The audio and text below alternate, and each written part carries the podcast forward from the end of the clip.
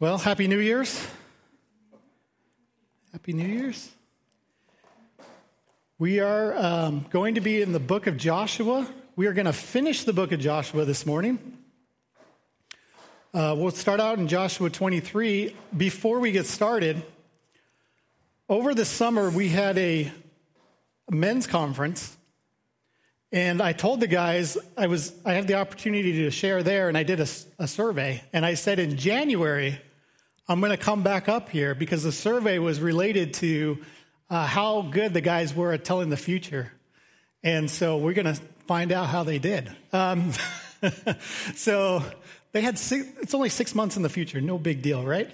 So one of the questions that I asked was about unemployment. So U.S. unemployment, this was over the summer, was May of 2022 was 3.6%. And the question was Will unemployment be higher or lower than 5% at the end of 2022? Now, I don't have the December numbers, but I don't think it'll be far off. So, as of November, 3.7%. And notice the guys were exactly split on there. So, 50 50, not, not too bad. This one gets me, though. What will the regular unleaded gas cost be per gallon on January 1st, 2023? I did look this up this morning. It is $2.76. We had 12 guys. Let's see how they did. Not good, guys. There's two people, and uh, too bad it was unanimous. Like, or I don't know who who uh, put the numbers in, but there's two people that did the zero to four dollars, uh, which was kind of where the current price was over the summer.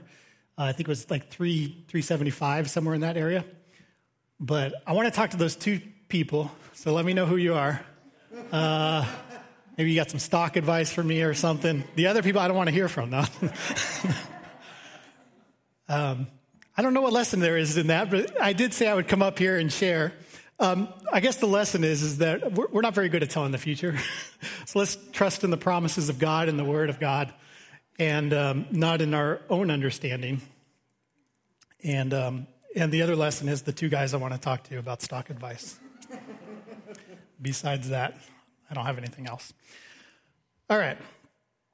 Joshua chapter 23. Um, just so you know, we were in Joshua a couple of weeks ago. At the end of 22, um, the, the land, obviously, the, the inhabitants of the land, there's still some inhabitants of the land, but they have conquered the land, meaning there is no standing army in the land.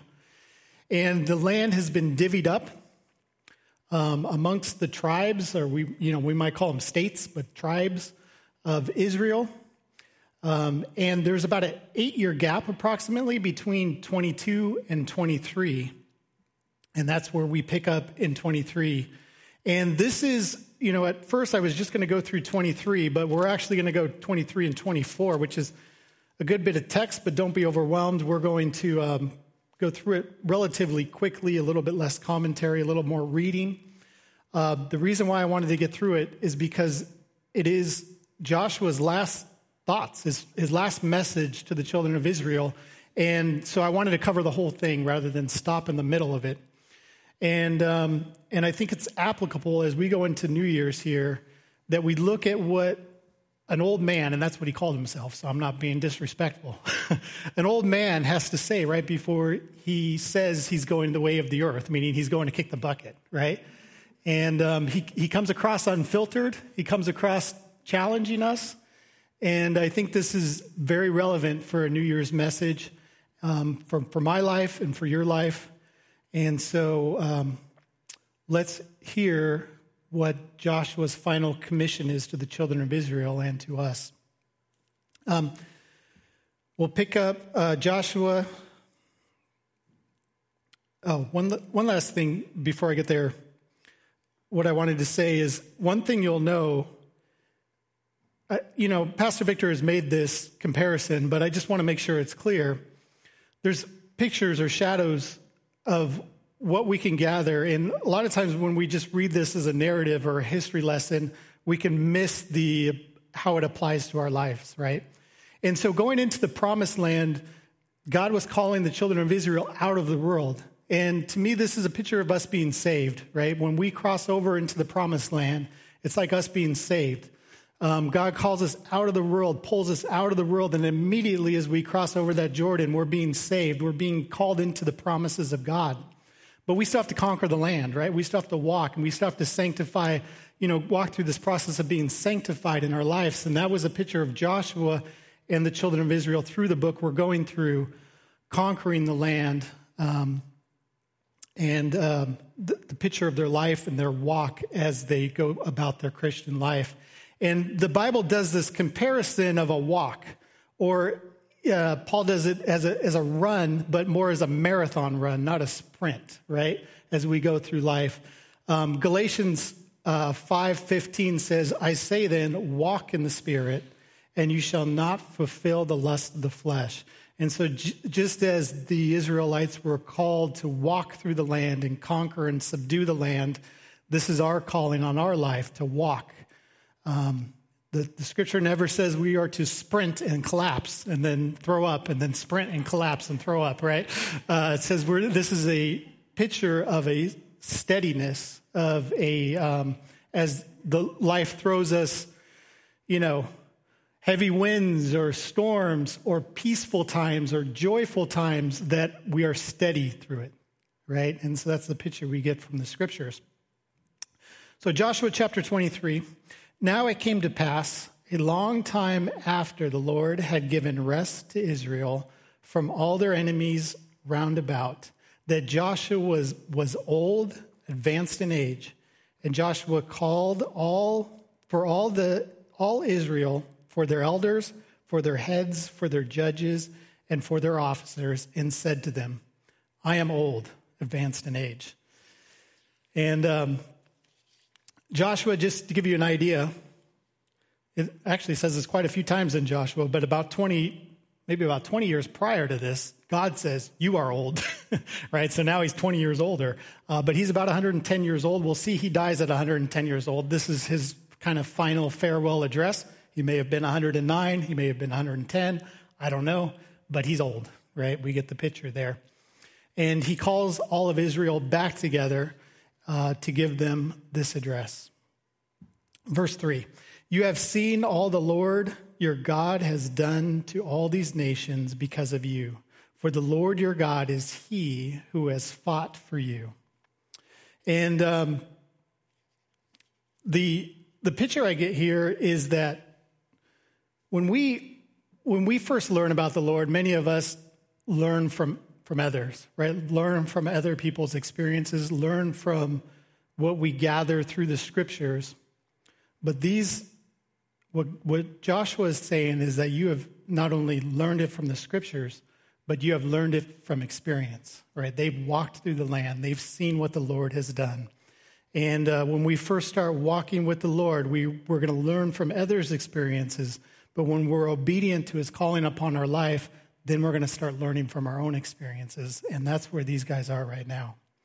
Verse 4 See, I have divided to you by lot these nations that remain, to be an inheritance for your tribes from the Jordan with all the nations that I have cut off, as far as the great sea westward. And that would be the Mediterranean Sea on the west side of Israel. Verse 5 And the Lord your God will expel them from before you and drive them out of your sight. So you shall possess their land as the Lord your God has promised you. Now, kind of written between the lines here, we know, given that this is an eight year period, that they have not accomplished this yet, right? There's still inhabitants in the land. Yes, the military, there may not be a military power, but they're intermingling with the people. They're playing with the things of the world right? And so you can kind of see that between the lines where Josh was still exhorting them and calling them to um, possess the land there. Verse 6 Therefore, be very courageous.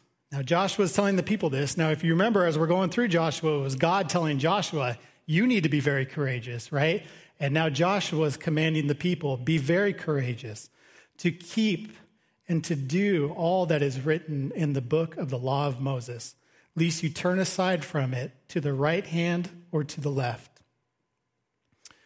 Now, what I want to point out here is you guys know we're reading Joshua, which is the sixth book in the Bible. So Joshua's revealed revelation to him was, you know, this, this side, right? The first five books of the Bible um, Genesis, Exodus, Leviticus, Numbers, and Deuteronomy, the law of Moses. And one thing you'll know when people are looking back, Jesus does this a lot when he's talking about the scriptures, when he's talking about the Old Testament. When Joshua is looking back at the first five books of the Bible, he does not look at it as metaphors or parables.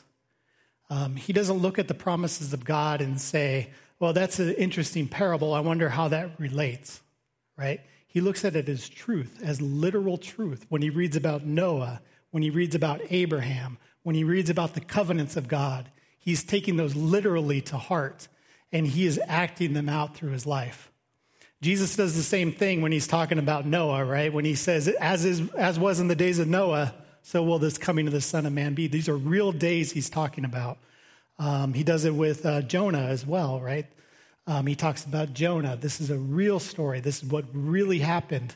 And um, it's important to know that, you know, we get some sects of Christianity today that'll read through Genesis and they say, well, those are, those are moral stories to help us guide our lives, but they're not really what happened. That's not what Joshua believed. That's not what Jesus believed. He, they believed they were real things that happened and they oriented their life around these promises. Verse 7 And least you go among these nations, these who remain among you, you shall not make mention of their name, of their gods, nor cause anyone to swear by them. You shall not serve them, nor bow down to them.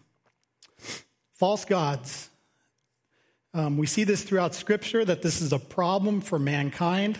I don't think it's any different today than it was then. I know a lot of people will say, well, we don't we don't worship idols. We're, we're enlightened now. We don't have little idols in our, in our family room that we you know, gather around and worship. Um, but we do have things that we put before God. And that's where we can take this to heart, right? To application. Is are we putting things before God? Are there idols in our lives that we're putting before God? I looked up the top five re- resolutions for 2023. This is according to YouGov. And I thought, well, maybe we can expound out of this. What are we idolizing in our lives? So, the top five resolutions uh, number one, improve physical health, save more money, exercise more, eat healthier. Common, common theme there. Number five, I, I found kind of interesting be happy. just do it. You just get mad at yourself if you don't do it. Um, so, those are the top five resolutions for 2023. And so I took this list and I was just thinking about what are th- some areas in our lives that we could, when we're focused on these things, that we can prop up as false gods. And um, I'm not going to bring up Georgia football. They had a good game last night, right? I won't bring that up. um, but, and when I looked at this list, I said, well, some of these are good things, but if put in the wrong place in our lives, they can be propped up as false gods. Self improvement, a lot of them are around self improvement. You say, well, self improvement's a good thing. But if we're always focused on ourselves, is God really the God of our lives? Right? Self satisfaction, you know, we make that a God. How do we satisfy ourselves? How do we satisfy our body? Entertainment, the pursuit of wealth. And of course, being good stewards is a good thing. We know that from Scripture of money. But if we're oriented our lives around increasing wealth or pursuing that new job, that new thing that the Lord has not given us, um, and we're oriented our life around wealth. This could be a false God that we've raised up. Uh, a life of comfort and ease. I think this is a big problem for Americans that even when we're not relaxing, we're pursuing relaxing. Like, how do we retire? What about the golden age and all this stuff, right? And, you know, we're in the pursuit of that life of comfort and ease, even if we're not there. And then I put on here family. And, um, you know, before you kick me out of here, um, family is not a bad thing, and, and um, obviously, and we should give care to our family. But we can make this, if we put it above our relationship with God, what'll happen is, is we start prioritizing um, things that will get in the way of us worshiping the Lord and being in the right relationship with, with the Lord. I've seen dads that are extremely involved in their kids' lives in a good way. I mean, it's good to have dads involved in their, their kids' lives, but they are reject the things of the Lord. They skip Sunday service because they need to do sports because their child is gifted in sports, or they skip doing things of the Lord because their child is smart and intelligent and they need to pursue these things. And these are good gifts that the Lord has given them. But if we're not showing a pattern of who's first in our life, that I do believe that we could raise the family up as a false God. And um, the most important thing we can do as, as a father, as a mother in our home, is to show our kids through our life that God is the most important to us. And then we do those other things like discipleship and loving our family, of course. Um, but I think it can become a false God in our lives. Verse 8 But you shall hold fast to the Lord your God as you have done to this day. And um, 1 Corinthians 15 58 says, Therefore, my beloved brethren, be steadfast, immovable, always abounding in the work of the Lord, knowing that your labor is not in vain in the Lord. And again, this picture of walking with the Lord, being steadfast, holding fast to God. I was thinking about this when, you know, when when um, I die someday and I go the way of the earth, as Joshua is about to go here. There's maybe some gifts or talents that people might say about me, which is nice. And there may be gifts and talents people might say about you. Maybe you're gifted musically. Maybe you're a great orator. You know, I can think Billy Graham, you know, maybe a great evangelist. Uh, there may be some great gifts and talents, but the greatest compliment, I think, would be that he was steadfast in the things of the Lord. Right? For any, and any one of us could do that. Um, that's not a, a uh, you know, a special gift, right? It being holding fast to God in season and out of season. Uh, when things are tough, when when maybe we feel distant from God or we feel close to God, that we are, our life is defined by us being steadfast and holding fast to the Lord. Verse 9 For the Lord has driven out from before you great and strong nations, but as for you, no one has been able to stand against you to this day. One man of you shall chase a thousand, for the Lord your God is he who fights for you as he promised you. And um, I like this quote from uh, Martin Luther. He says, Of whom shall I be afraid? One with God is a majority.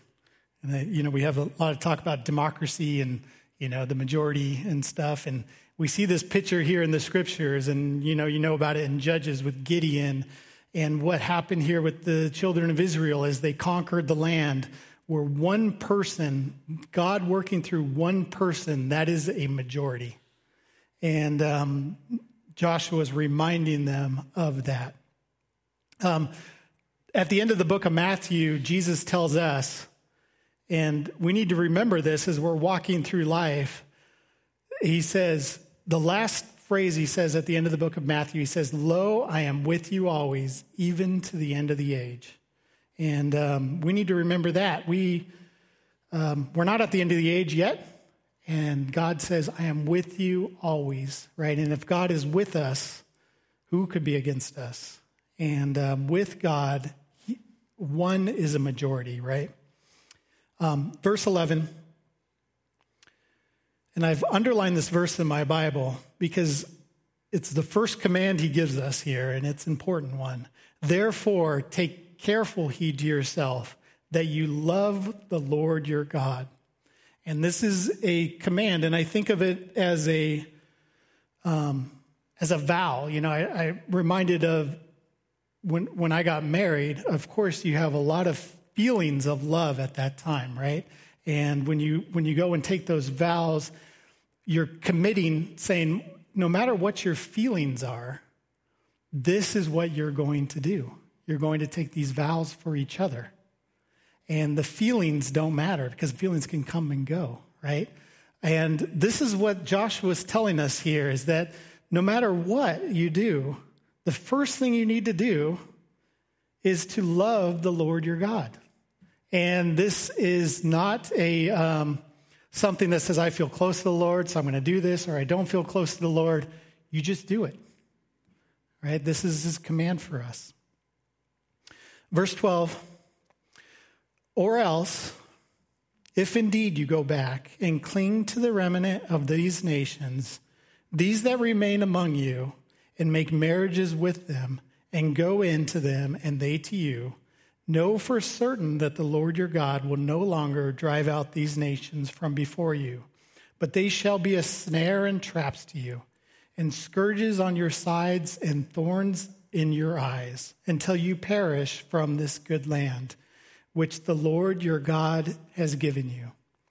And what he's telling us here is well, if you don't do this, here's what you're going to get, right? And God promises us defeat. He's, you know, snares, scourges, suffering, um, that ultimately the children of Israel will perish from the land. And, you know, obviously, as we go through scripture, we see that where God pulls generations of Israelites out of the land. The, the land covenant is still true. God gave the land to the children of Israel, but for seasons he did pull them out of the land. And so he tells them this here as a warning. Verse um, verse 14. Oh, sorry. I'm going to go back to verse 13. Okay. And so um, what I want to look at real quick is one concept we get here, which is when we go into the promised land, that's, you know, God calling us and saving us from our sins. Um, but just because we've been taken out of the world, right, taken out of Egypt or taken out of, you know, uh, Abraham, I'm thinking of taken out of Ur, right, and pulled up over to the other side of the river of Euphrates even as we're taken into the promised land, into the land of Canaan, that the world can still be in us. And that's what Joshua is warning about here. Um, in Numbers 14 4, it says, This is the children of Israel as they're wandering in the wilderness. They say, So they said to one another, Let us, let us select a leader and return to Egypt. And so we can see as we as the world is in us that we we have this desire in our flesh to return to the things of the world, to return outside of the promises of God. There's another verse um, in in Numbers as well where they're crying out for like the leeks and the onions, right? They remember the onions in Egypt, and uh, that one always cracks me up because I think I'm kind of neutral on onions personally, but I think, really, you trade in onions for your freedom? I mean, that seems like, I don't know, it doesn't seem like a good trade, but they must have been incredible onions. And uh, I do want to ask those guys when I get to heaven, I mean, tell me about the onions, because this is surprising. But either way, th- those things were in their, their heart still, right? Those things of Egypt were still in their heart, and they desired for them um, because they weren't following the Lord, because they weren't listening and being obedient to the Lord, that they are being drawn to the world. And um, we need to be very careful about this because even though we're called out of the world, we still could have the world within us, right? And we need to be careful about these things, um, just as Joshua is warning them here. All right, so now we'll go to verse 14. Behold, this day I'm going the way of all the earth. So he's about to kick the bucket. And you know in all your hearts and in your, your soul that not one thing has failed of all of all the good things which the Lord your God spoke concerning you, all have come to pass for you. Not one word of them has failed. And um, you could tell here that Joshua, this is the point I was making, was holding on to the promises of God. And he is looking back now at what God has done through the Abrahamic covenant and saying, You told us you would give us this land, and you have done it. All of your promises have come to pass. And I believe as we're, you know, about to pass, go the way of the earth, as Joshua says, that we're going to look back on our lives. And we could even do it today and look at the provision God has brought upon our lives, as how He has supplied our needs. When we follow Him, that our life is more abundant. Um, as believers, that we can look back a year, two years, five years, and we could see how the Lord has worked in our life and how He's promised to that He will continue to work in our life and continue to work those things out. And we could see that in our life, that He has been faithful to those promises. Philippians 4 uh, 6 through 7 says, Be anxious for nothing, but in everything by prayer and supplication with thanksgiving, let your requests be known to be made known to God. And the peace of God, which suppresses all, surpasses all understanding, will guard your hearts and minds through Christ Jesus. So God even promises us peace as we um, pray and give thanksgiving to Him that He will give us that peace. So we need to hold tight to these promises the Lord has given us, just like Joshua did. Um, verse 15 Therefore, it shall come to pass that as all the good things have come upon you, which the Lord your God promised you, so the Lord will bring upon you all harmful things until he has destroyed you from this good land, which the Lord your God has given you. When you have transgressed the covenant of the Lord your God, which he commanded you, and have gone and served other gods, and bowed down to them then the anger of the Lord will burn against you, and you shall perish quickly from the good land which he has given you. And as we finish chapter 23 there, we could see Joshua's kind of given us a, an overview of the Mosaic covenant, which is a conditional covenant. And it's a blessings and a cursing covenant, right? If you do this, if you do what God commands you, you're going to be blessed. And if you don't do what God's commanded you, you're going to be cursed. And it's a bit prophetic that Joshua is speaking here, but it's also telling us what God has already said through Moses and the Mosaic covenant that these are the things that are going to happen when you reject God. Now, thankfully, we live under a covenant of grace, right? The new covenant. Um, but uh, this is, you know, obviously Joshua looking back and telling the children of Israel these things. Now, as we go into chapter 24, um, Joshua will conclude, but he's going to first lay out a history. And so we're going to do a good bit of reading through the first uh, about 13 verses here. And he's going to lay out a, history. And I think it's um, interesting how he does this. It reminds me of Stephen in the New Testament, uh, right before he's stoned and martyred right before he calls uh, the Pharisees stiff necked, you know, these stiff necked people, you know, you're always turning your prophets over and but before he does that, he lays out the history and he says, You've always rejected the Holy Spirit. Look, look at your history. Look at what you've done. And Stephen lays out the history before he does that, before he calls them out. And Joshua is going to do the same thing here. He's going to lay out a challenge for the children of Israel, but he's going to start with the history and he's going to say, Look at what God has done, okay, before I lay out this challenge for you. So we're going to do that. Uh, verse 1 of chapter 24. Then Joshua gathered all the tribes of Israel to Shechem and called for the elders of Israel, for their heads, for their judges, and for their officers. And they presented themselves before God. And Joshua said to all the people, Thus says the Lord God of Israel Your fathers, including Terah, the father of Abraham, and the father of Nahor, dwelt on the other side of the river. And that would be the, what he's talking about here is the, the river Euphrates Obviously, Abraham and his family was from Ur of the Chaldeans, and um, God called Abraham out across the river Euphrates. In old times, and they served other gods there.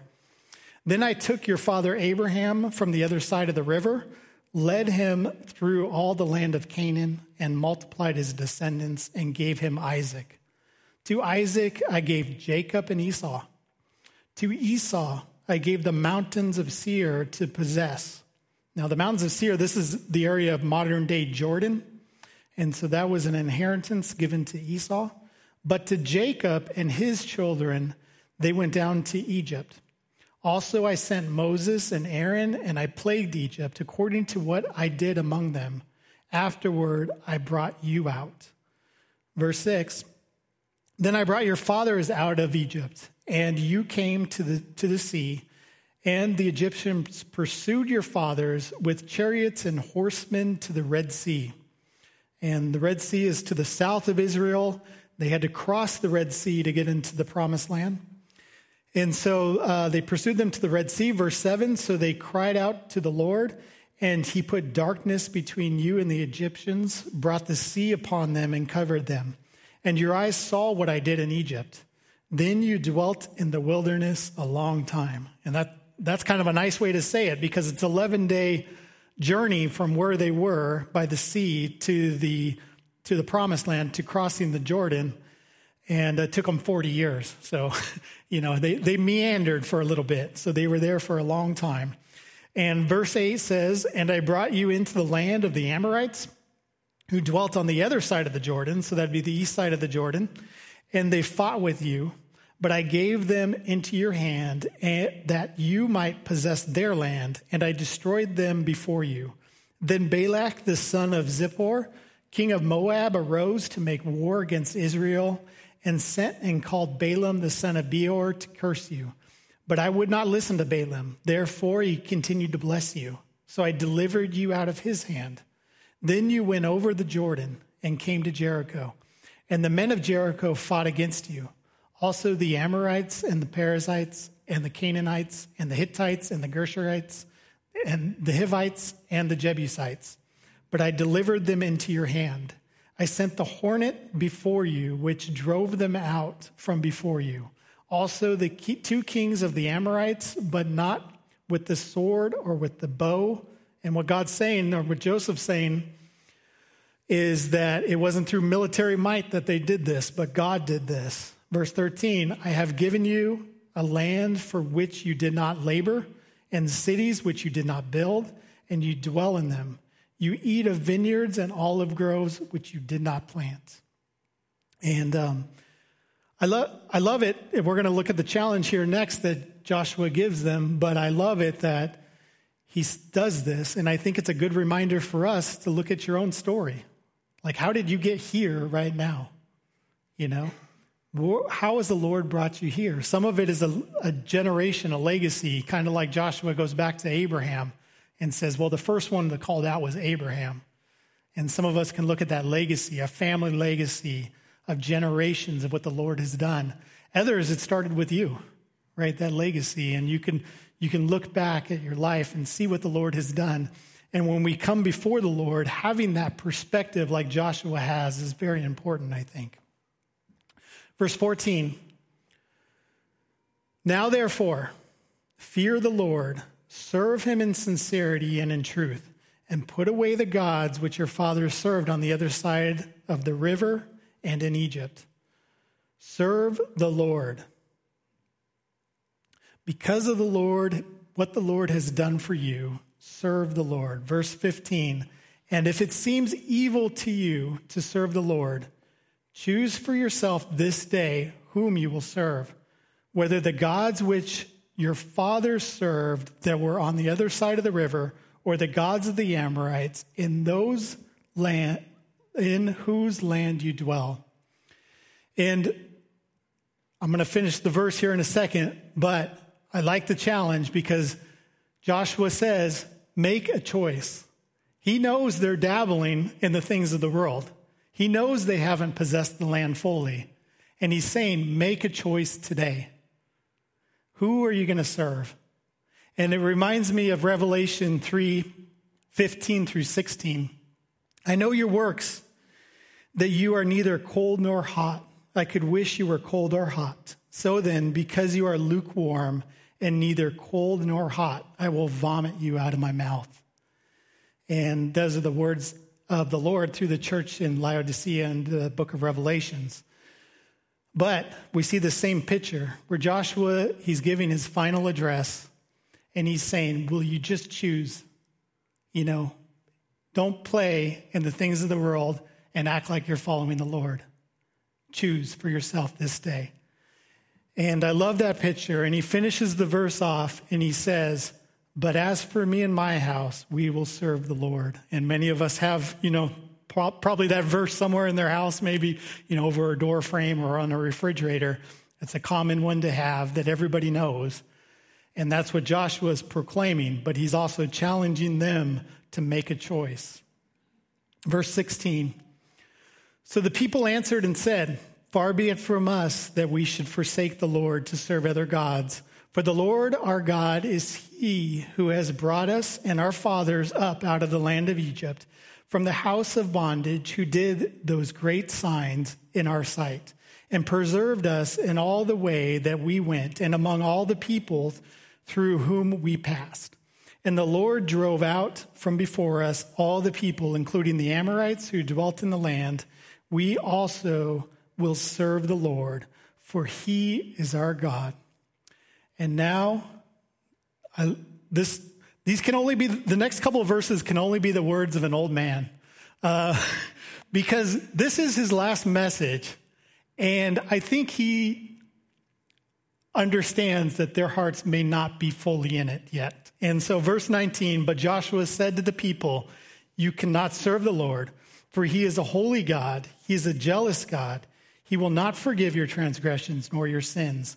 If you forsake the Lord and serve foreign gods, then he will turn and do you harm and consume you after he has done good.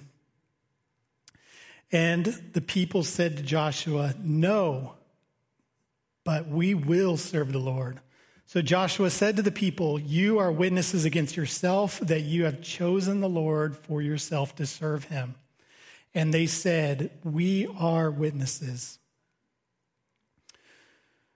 Verse 23 Now therefore, he said, Put away the foreign gods which are among you, and incline your heart to the Lord God of Israel. And the people said to Joshua, The Lord our God we will serve, and his voice we will obey. So Joshua made a covenant with the people that day and made for them a statute and an ordinance in Shechem. Then Joshua wrote these words in the book of the law of God. He, this is the sixth book of the Bible, right, that we're looking at right now. And he took a large stone and set it up there under the oak that was by the sanctuary of the Lord. And Joshua said to all the people, Behold, this stone shall be a witness to us, for it has heard all the words of the Lord, which he spoke to us. It shall therefore be a witness to you, lest you deny your God. So Joshua let the people depart, each to his own inheritance. Now, I'm going to finish this up, and the, the worship team could come on up. And um, we will just finish up the rest of this chapter here as, jo- as Joshua passes away. Verse 29 Now it came to pass after these things that Joshua, the son of Nun, the servant of the Lord, died, being 110 years old. And they buried him within the border of his inheritance in Timnath Serah, which is in the mountains of Ephraim on the north side of Mount Gaash. Israel served the Lord, and this is this is great news. Israel served the Lord all the days of Joshua, not only that, and all the days of the elders who outlived Joshua, who had known all the work of the Lord, which he had done for Israel. Now we know in the book of Judges, things take a southward turn, unfortunately, right, for the children of Israel. But at this time, they did follow through with their commitment. Verse 32 the bones of Joshua, or I'm sorry, the bones of Joseph which the children of Israel had brought up from Egypt, they buried at Shechem, in a plot of ground which Jacob had brought from the sons of Hamor, the, the father of Shechem, for 100 pieces of silver, and which had become the inheritance of the children of Joseph. And Eleazar, the son of Aaron, died. They buried him in a hill belonging to Phinehas, his son, which was given to him in the mountains of Ephraim. And we finish the book of Joshua. And um, there's really two things I want to leave you with before we close here is I thought this was really relevant to today. And actually, before um, the incident on Christmas Eve with Pastor Victor, I did ask him. He had finished 22 last time we talked together. And I said, Do you mind if I just continue on? Because uh, I was planning on doing a New Year's message. And I thought this, is, this would be a good New Year's message because it's, we're looking at resolutions and what are we going to do in 2023. And the challenge that Joshua gives us here as we look back at our lives is to choose for ourselves as we go into the new year who you will serve. Make a choice and make a commitment to put God at the center of our lives.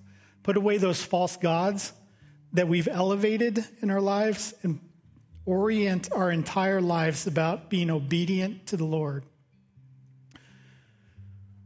You with me on that, church? Amen. All right, let's pray, and I'm going to turn it over for a song of worship. Lord, these words are in your word, word for a reason, Lord, that you, not only for the children of Israel there, but for the generations to come, that we would be challenged by them, that we would make application in our life. My life personally, Lord, and I pray for the congregation here at CR that we would just fall into obedience under you, Lord. And I just pray over everyone here, everyone listening, Lord, that you would give us the strength. We we can't do it ourselves, but we do have responsibility, Lord. We do have responsibility to love you and to focus on your will, Lord. And but we need your strength, Lord. So please help us.